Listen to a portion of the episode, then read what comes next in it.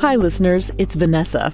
For years, Parcast has worked tirelessly to bring you an unprecedented look at history's most radical true crime events.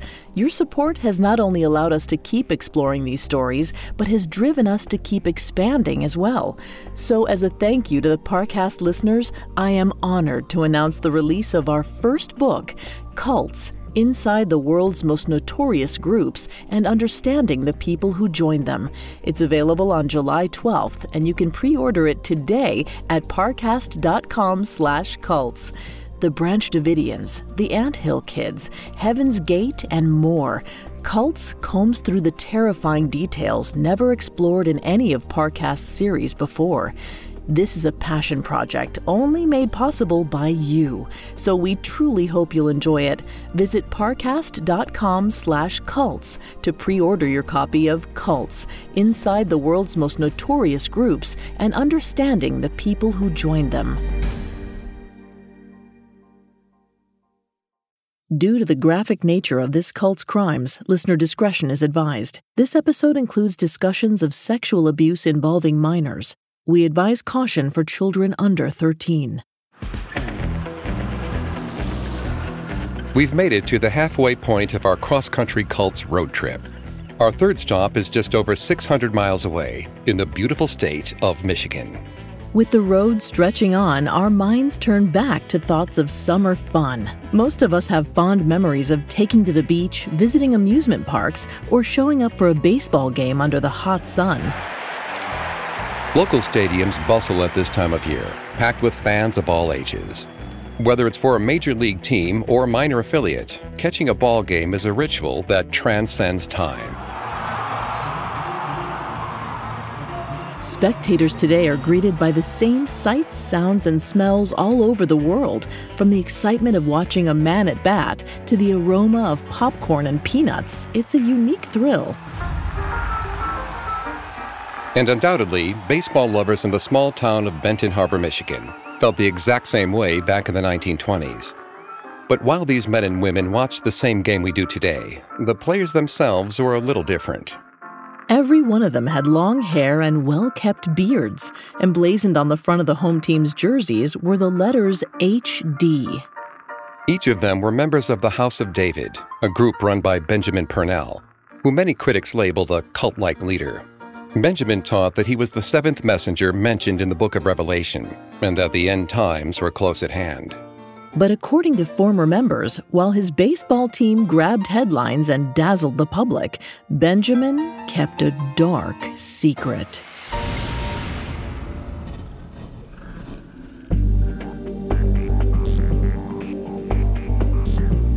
Hi, I'm Greg Polcyn. And I'm Vanessa Richardson. And this is a special series presented by Cults, a Spotify original from Parcast. Every Tuesday, we look at a cult's practices, its leader, and its followers. You can find all episodes of Cults and all other Spotify originals from Parcast for free on Spotify. This summer, Cults is hitting the road. We're traveling from coast to coast to investigate the people and places that host the most notorious religious groups in the United States. So put on your shades, roll down the window, and kick up your feet as the rubber meets the road. This week, we're stopping by the House of David in southern Michigan. There, we'll see how Benjamin Purnell's group made an indelible impact on the area. From building an amusement park to fielding a wildly successful barnstorming baseball team, the House of David was the region's pride and joy. But after a damaging trial in 1927, people learned of the brutal truth lurking behind closed doors. We have all that and more coming up. Stay with us. This episode is brought to you by Anytime Fitness. Forget dark alleys and cemeteries. For some, the gym is the scariest place of all, but it doesn't have to be. With a personalized plan and expert coaching, Anytime Fitness can help make the gym less frightening. Get more for your gym membership than machines. Get personalized support anytime, anywhere. Visit AnytimeFitness.com to try it for free today. Terms, conditions, and restrictions apply. See website for details. This episode is brought to you by Visit Williamsburg.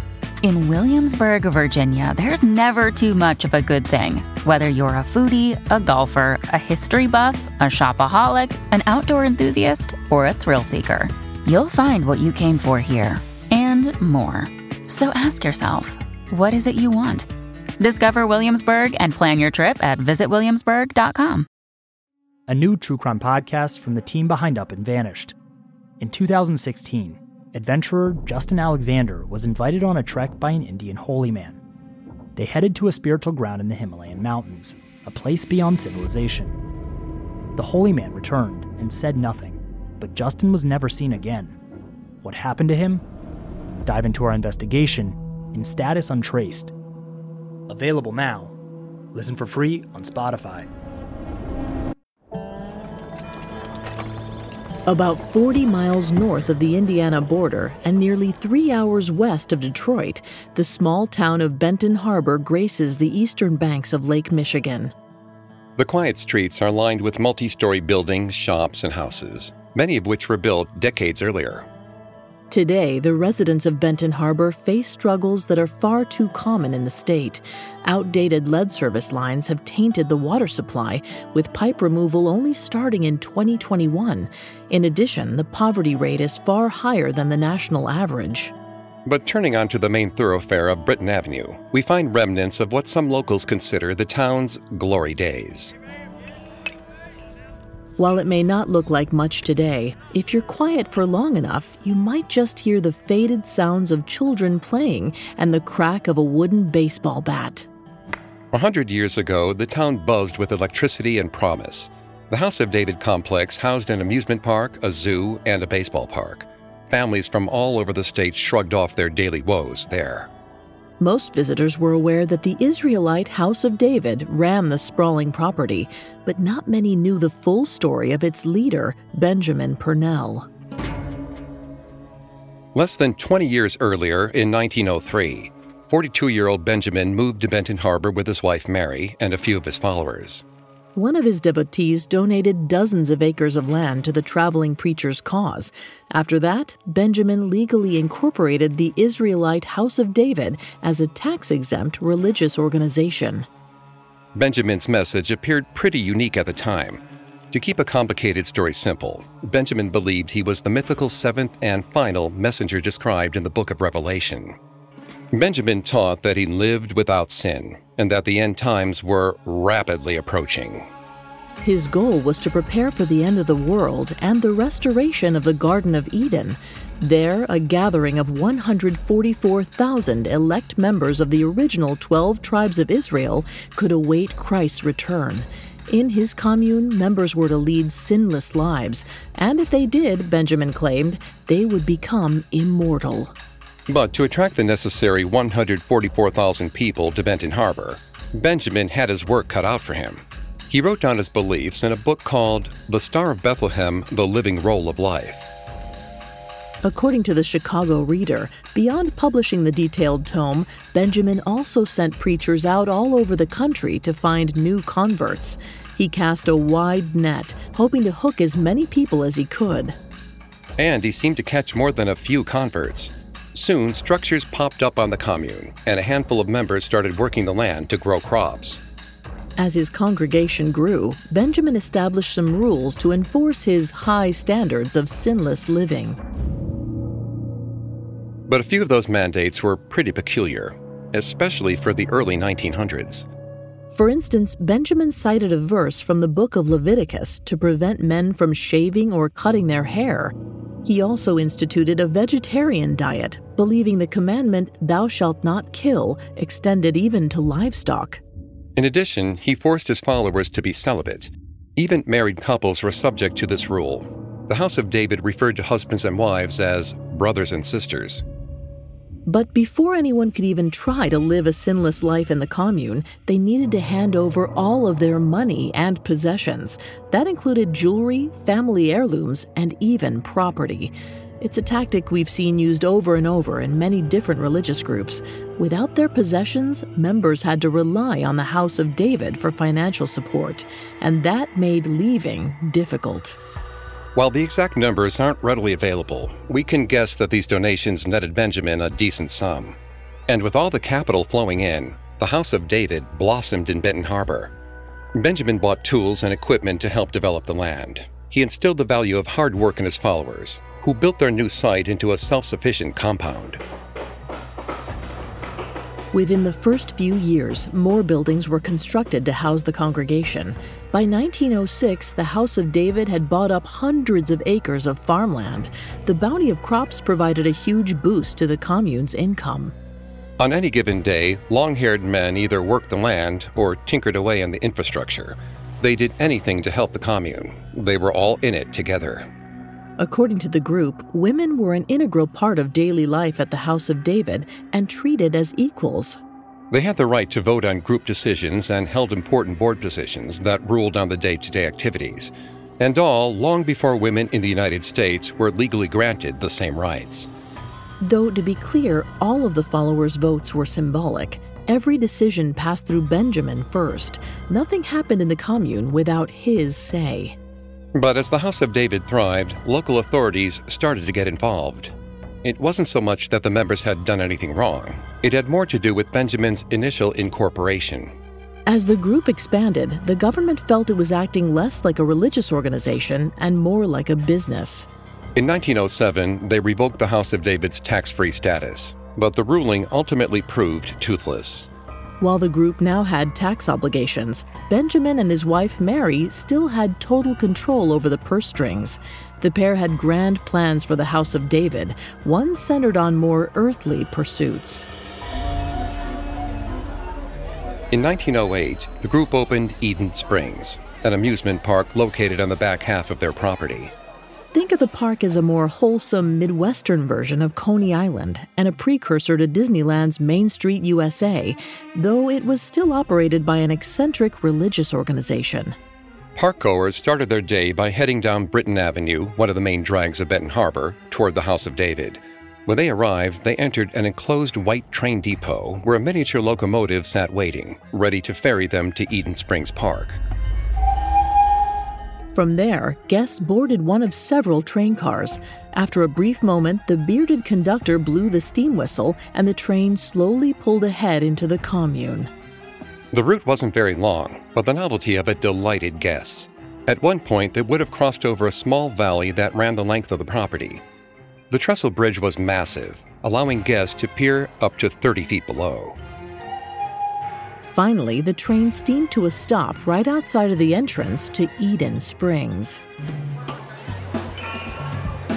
Guests were greeted by a lush town square. A large pond sparkled off to the side, and a handful of shops offered souvenirs and snacks. And music poured out of a large open air amphitheater. Eden Springs became the talk of the town. Business proved so fruitful that Benjamin eventually had a three story hotel built in downtown Benton Harbor it housed out of towners so they had a place to stay the night. As the House of David grew and Eden Springs Park drew crowds, Benjamin became a local celebrity. Reporters dubbed him King Benjamin or King Ben. And to be fair, he carried a larger than life persona. Wherever he went, he wore expensive suits and a nice wide brimmed hat. Along with his wardrobe, his long flowing hair and neat beard made him stand out. As the years went on, the locals seemed to fully embrace him. Sure, his teachings were strange, but the group brought in commerce and hundreds of new residents to the town. But while things in Eden seemed glowing on the outside, all that glitters isn't gold. Despite Benjamin's claims that he was sinless, he'd fallen well short of the mark. His actions would go on to hurt countless people and threaten to collapse his massive empire. Coming up, Benjamin branches out and ex members speak up. Listeners, I have a very special announcement. Parcast is releasing its first book on July 12th, and you can help us celebrate. It's called Cults Inside the World's Most Notorious Groups and Understanding the People Who Joined Them. And you can pre order it today at parcast.com slash cults.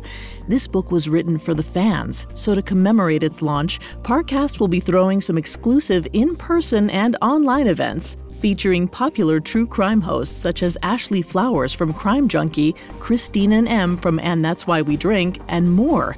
Just visit parcast.com slash cults for event dates, locations, and how to sign up. See your favorite true crime authors and podcasters discuss the Cults book and have a chance to participate in live Q&As. These events have limited space, so don't miss out. RSVP today. None of this would be possible without your support, so we truly hope you'll join us. Pre-order your copy of Cults and sign up for upcoming events at parcast.com/cults. This episode is brought to you by Anytime Fitness. Forget dark alleys and cemeteries. For some, the gym is the scariest place of all, but it doesn't have to be. With a personalized plan and expert coaching, Anytime Fitness can help make the gym less frightening. Get more for your gym membership than machines. Get personalized support anytime, anywhere. Visit AnytimeFitness.com to try it for free today. Terms, conditions, and restrictions apply. See website for details. Now back to the story. By 1908, 47 year old Benjamin Purnell's House of David was thriving in Benton Harbor, Michigan. The group's numbers were strong and they presented a wholesome image to the community. They were the perfect picture of commune living, or so they wanted people to believe. Despite the number of people flocking to Benton Harbor, some members are actually leaving the House of David. Benjamin tried vilifying these defectors, referring to them as scorpions but that didn't stop them from airing their grievances. Some complained to authorities that they felt swindled by the group. They'd handed everything to Benjamin and now saw him as a fraud. Others noted the poor living conditions on the property. Quarters were cramped, and there were only three bathtubs for the hundreds of people that lived on the commune. But that paled in comparison to what many women experienced. One said that Benjamin put his arm around her and made sexually suggestive comments while they were walking through the grounds. Another claimed that he groped and assaulted her in private. These accusations were likely just the tip of the iceberg because the incidents speak to a larger pattern of behavior. It's unknown how many of the girls and young women had similar experiences but never reported it. If true, not only would these allegations make Benjamin a criminal, but also a hypocrite. They flew in the face of his edict of abstinence and celibacy, not to mention the group's claims that it treated women equally. Despite the accusations, though, the authorities didn't seem all that interested in pursuing criminal charges against Benjamin. Thanks to him, the town of Benton Harbor was booming, so it's possible that they didn't want to rock the boat. For the time being, law enforcement may have been content to sweep things under the rug. So, with nothing standing in his way, it was business as usual for Benjamin, and his business was only growing. In 1910, Benjamin purchased even more land to expand his thriving empire. This time, he snagged land on an island in northern Michigan. High Island was used for logging, but also eventually served as a penal colony of sorts for dissenting members of the group. The new venture, like nearly everything else he touched, proved successful. His followers labored every day to harvest wood, then sold their haul to local vendors. The work never seemed to end, but looking back, it was necessary for the massive growth and success of the House of David. Commune members happily toiled together for one common goal paradise on earth. In the span of only seven years, 49 year old Benjamin had around 700 members on his compound. Around the same time, his followers assembled a grand building known as Shiloh House from wood and bricks manufactured on the property.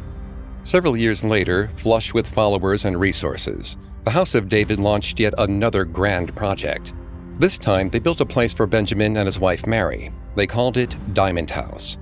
It served as the family's private residence and refuge from the stresses of running the commune. Benjamin now had a place fit for the king moniker the press had given him. For all intents and purposes, he had turned the House of David into a self sufficient city. And still, it doesn't seem like the locals of Benton Harbor had any issue with Benjamin or his rapidly exploding group next door. They were charmed by the Eden Springs amusement park and the business it brought. From the time it opened, the park entertained tens of thousands of people. Eventually, they added a go kart track and a zoo. With all of that, it's easy to understand how so many put Benjamin's odd teachings to the back of their minds. For most, the House of David wasn't a place full of religious fanatics.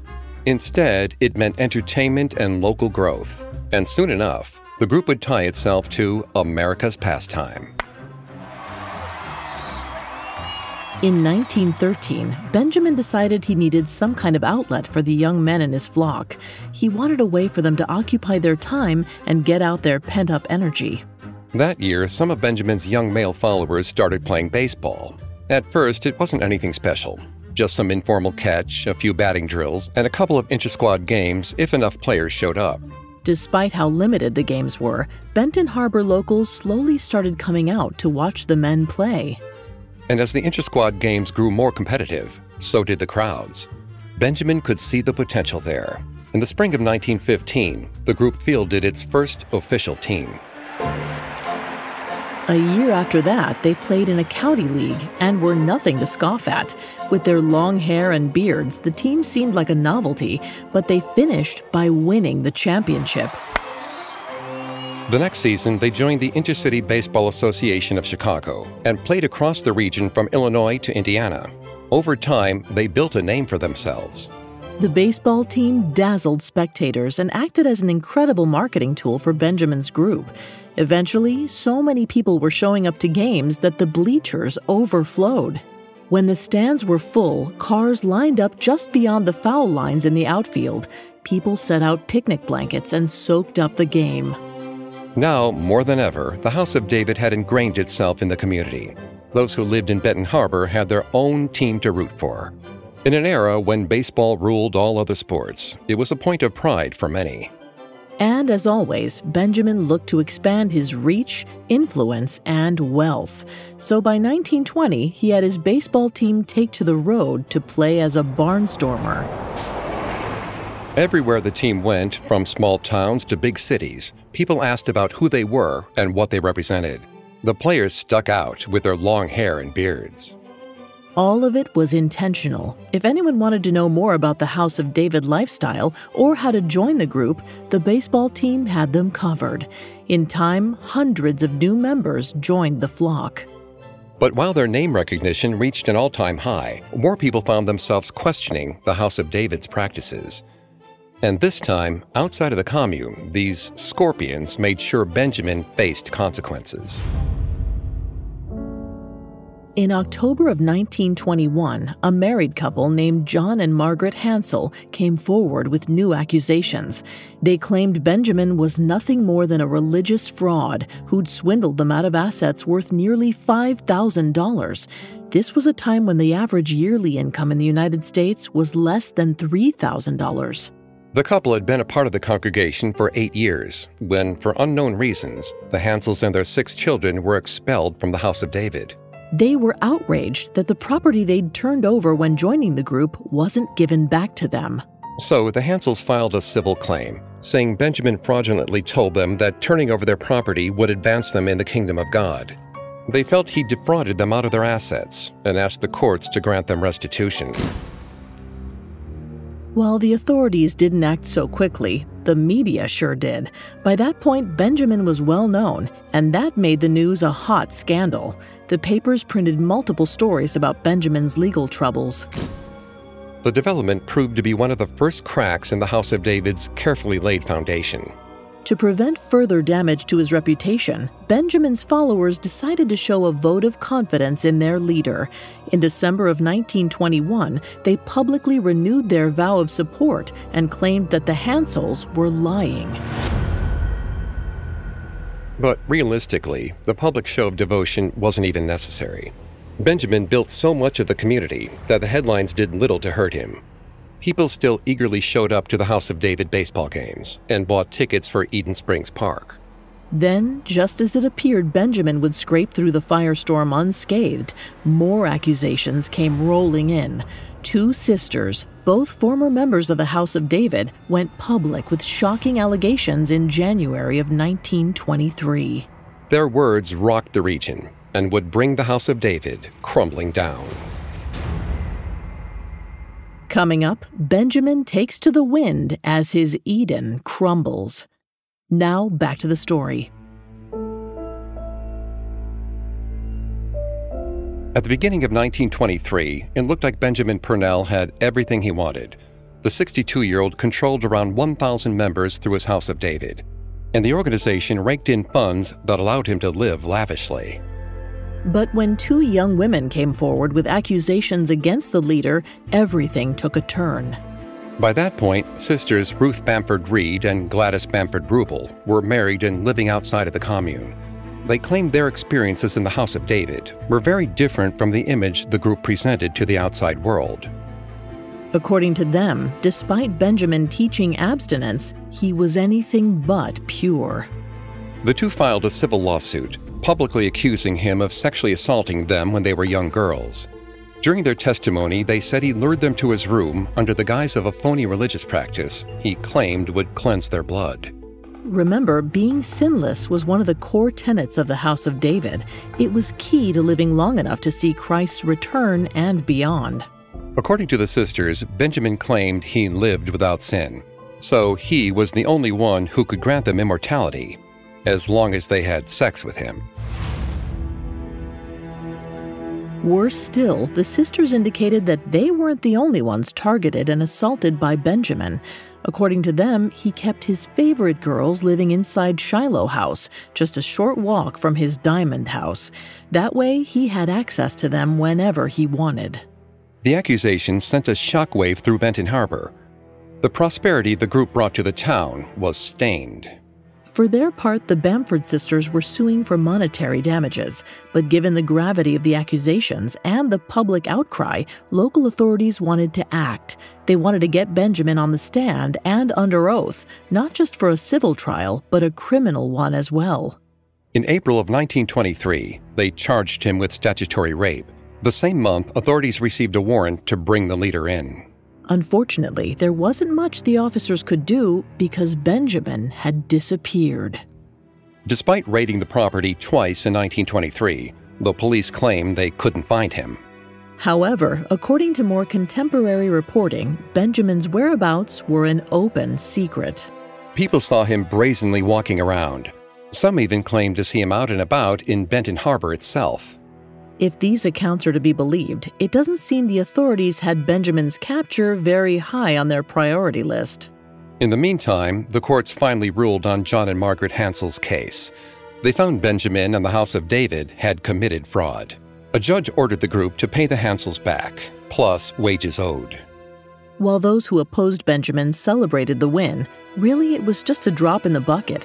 Benjamin and the House of David controlled a vast pool of resources. It would take much more to bring the organization down. But Benjamin was still stuck in hiding. With him out of the picture for the time being, the authorities continued to build their criminal case, and more former members came forward with stories of abuse. Several women lodged additional accusations of assault against Benjamin. With all the heat, opinions in Benton Harbor soured on him. Residents clamored for the leader to be brought to justice, yet the police claimed he was nowhere to be found. Finally, in 1926, another accuser forced their hand. Bessie Woodworth told authorities point blank that Benjamin was still on the commune, living in Diamond House. Now they had no excuse to keep looking. By the time they received a warrant to enter Diamond House on charges of statutory rape and fraud, Benjamin Purnell had, and we're putting this in quotes, evaded them for more than three years. On the cold evening of November 16, 1926, a battalion of state police gathered outside the small town of Paw Paw, 33 miles away, to plan their attack. They couldn't risk making any wrong moves and letting Benjamin escape. Around 11 p.m., 30 officers hopped in police vehicles and headed into the darkness.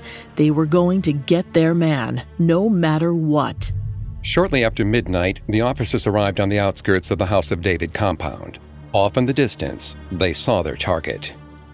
The white brick diamond house stood there hauntingly. No lights were on in the mansion, and it didn't appear that anyone was stirring.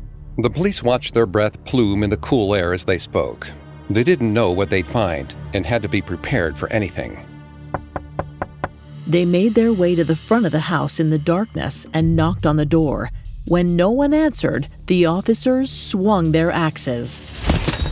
Within moments, the wood splintered and the police were inside the sprawling home. Law enforcement spread out, making their way from room to room. When officers got to the master bedroom upstairs, they spotted two men trying to carry away an elderly person.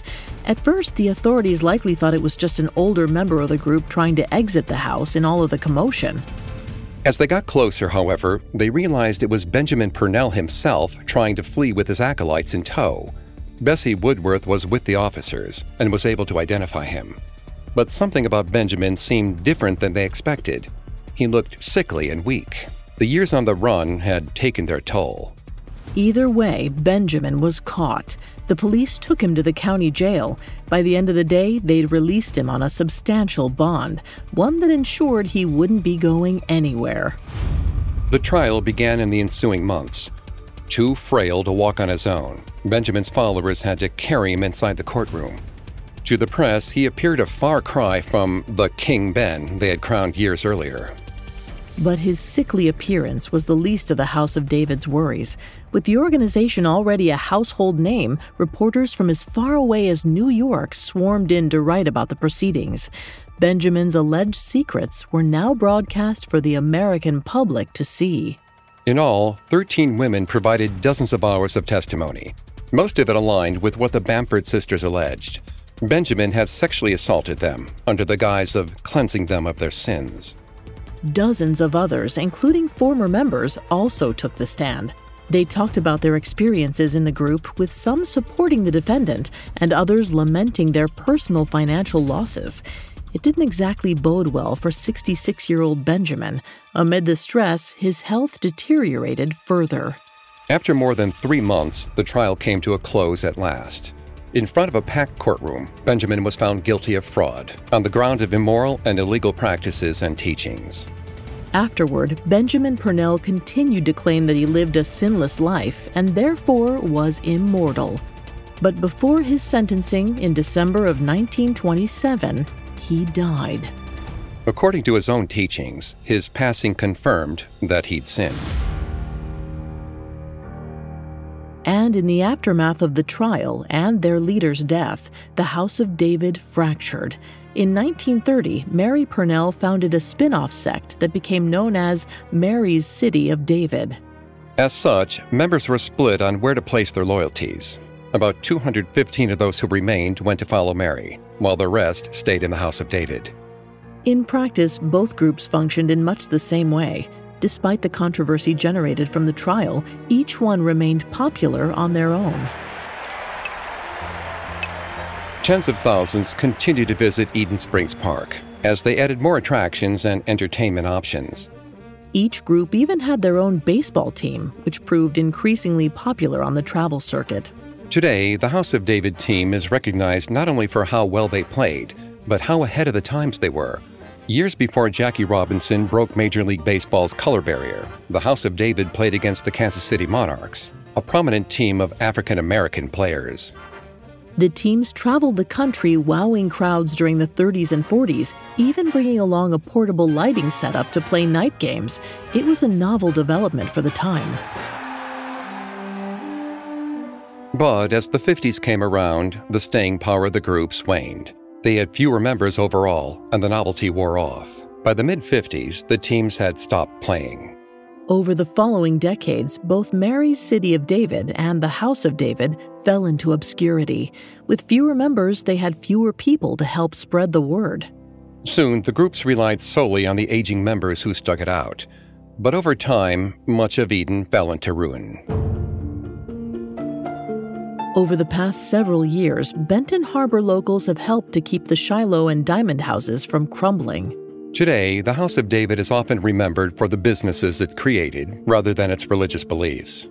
The baseball team is still celebrated by aficionados and at the Hall of Fame in Cooperstown. And with everything going on in the world, it's easy to understand why people in Benton Harbor might yearn for the time when the House of David thrived. Back then, the town had a booming economy fueled by thousands of tourists and a winning baseball team everyone could take pride in.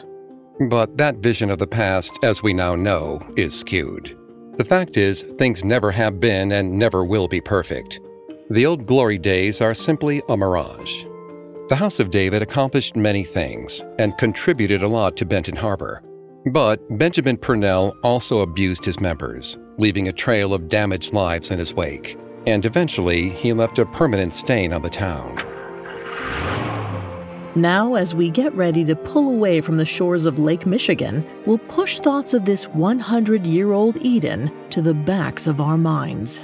Ahead, we'll come face to face with another tragic sight the burned out remains of David Koresh's Branch Davidian compound in Waco, Texas.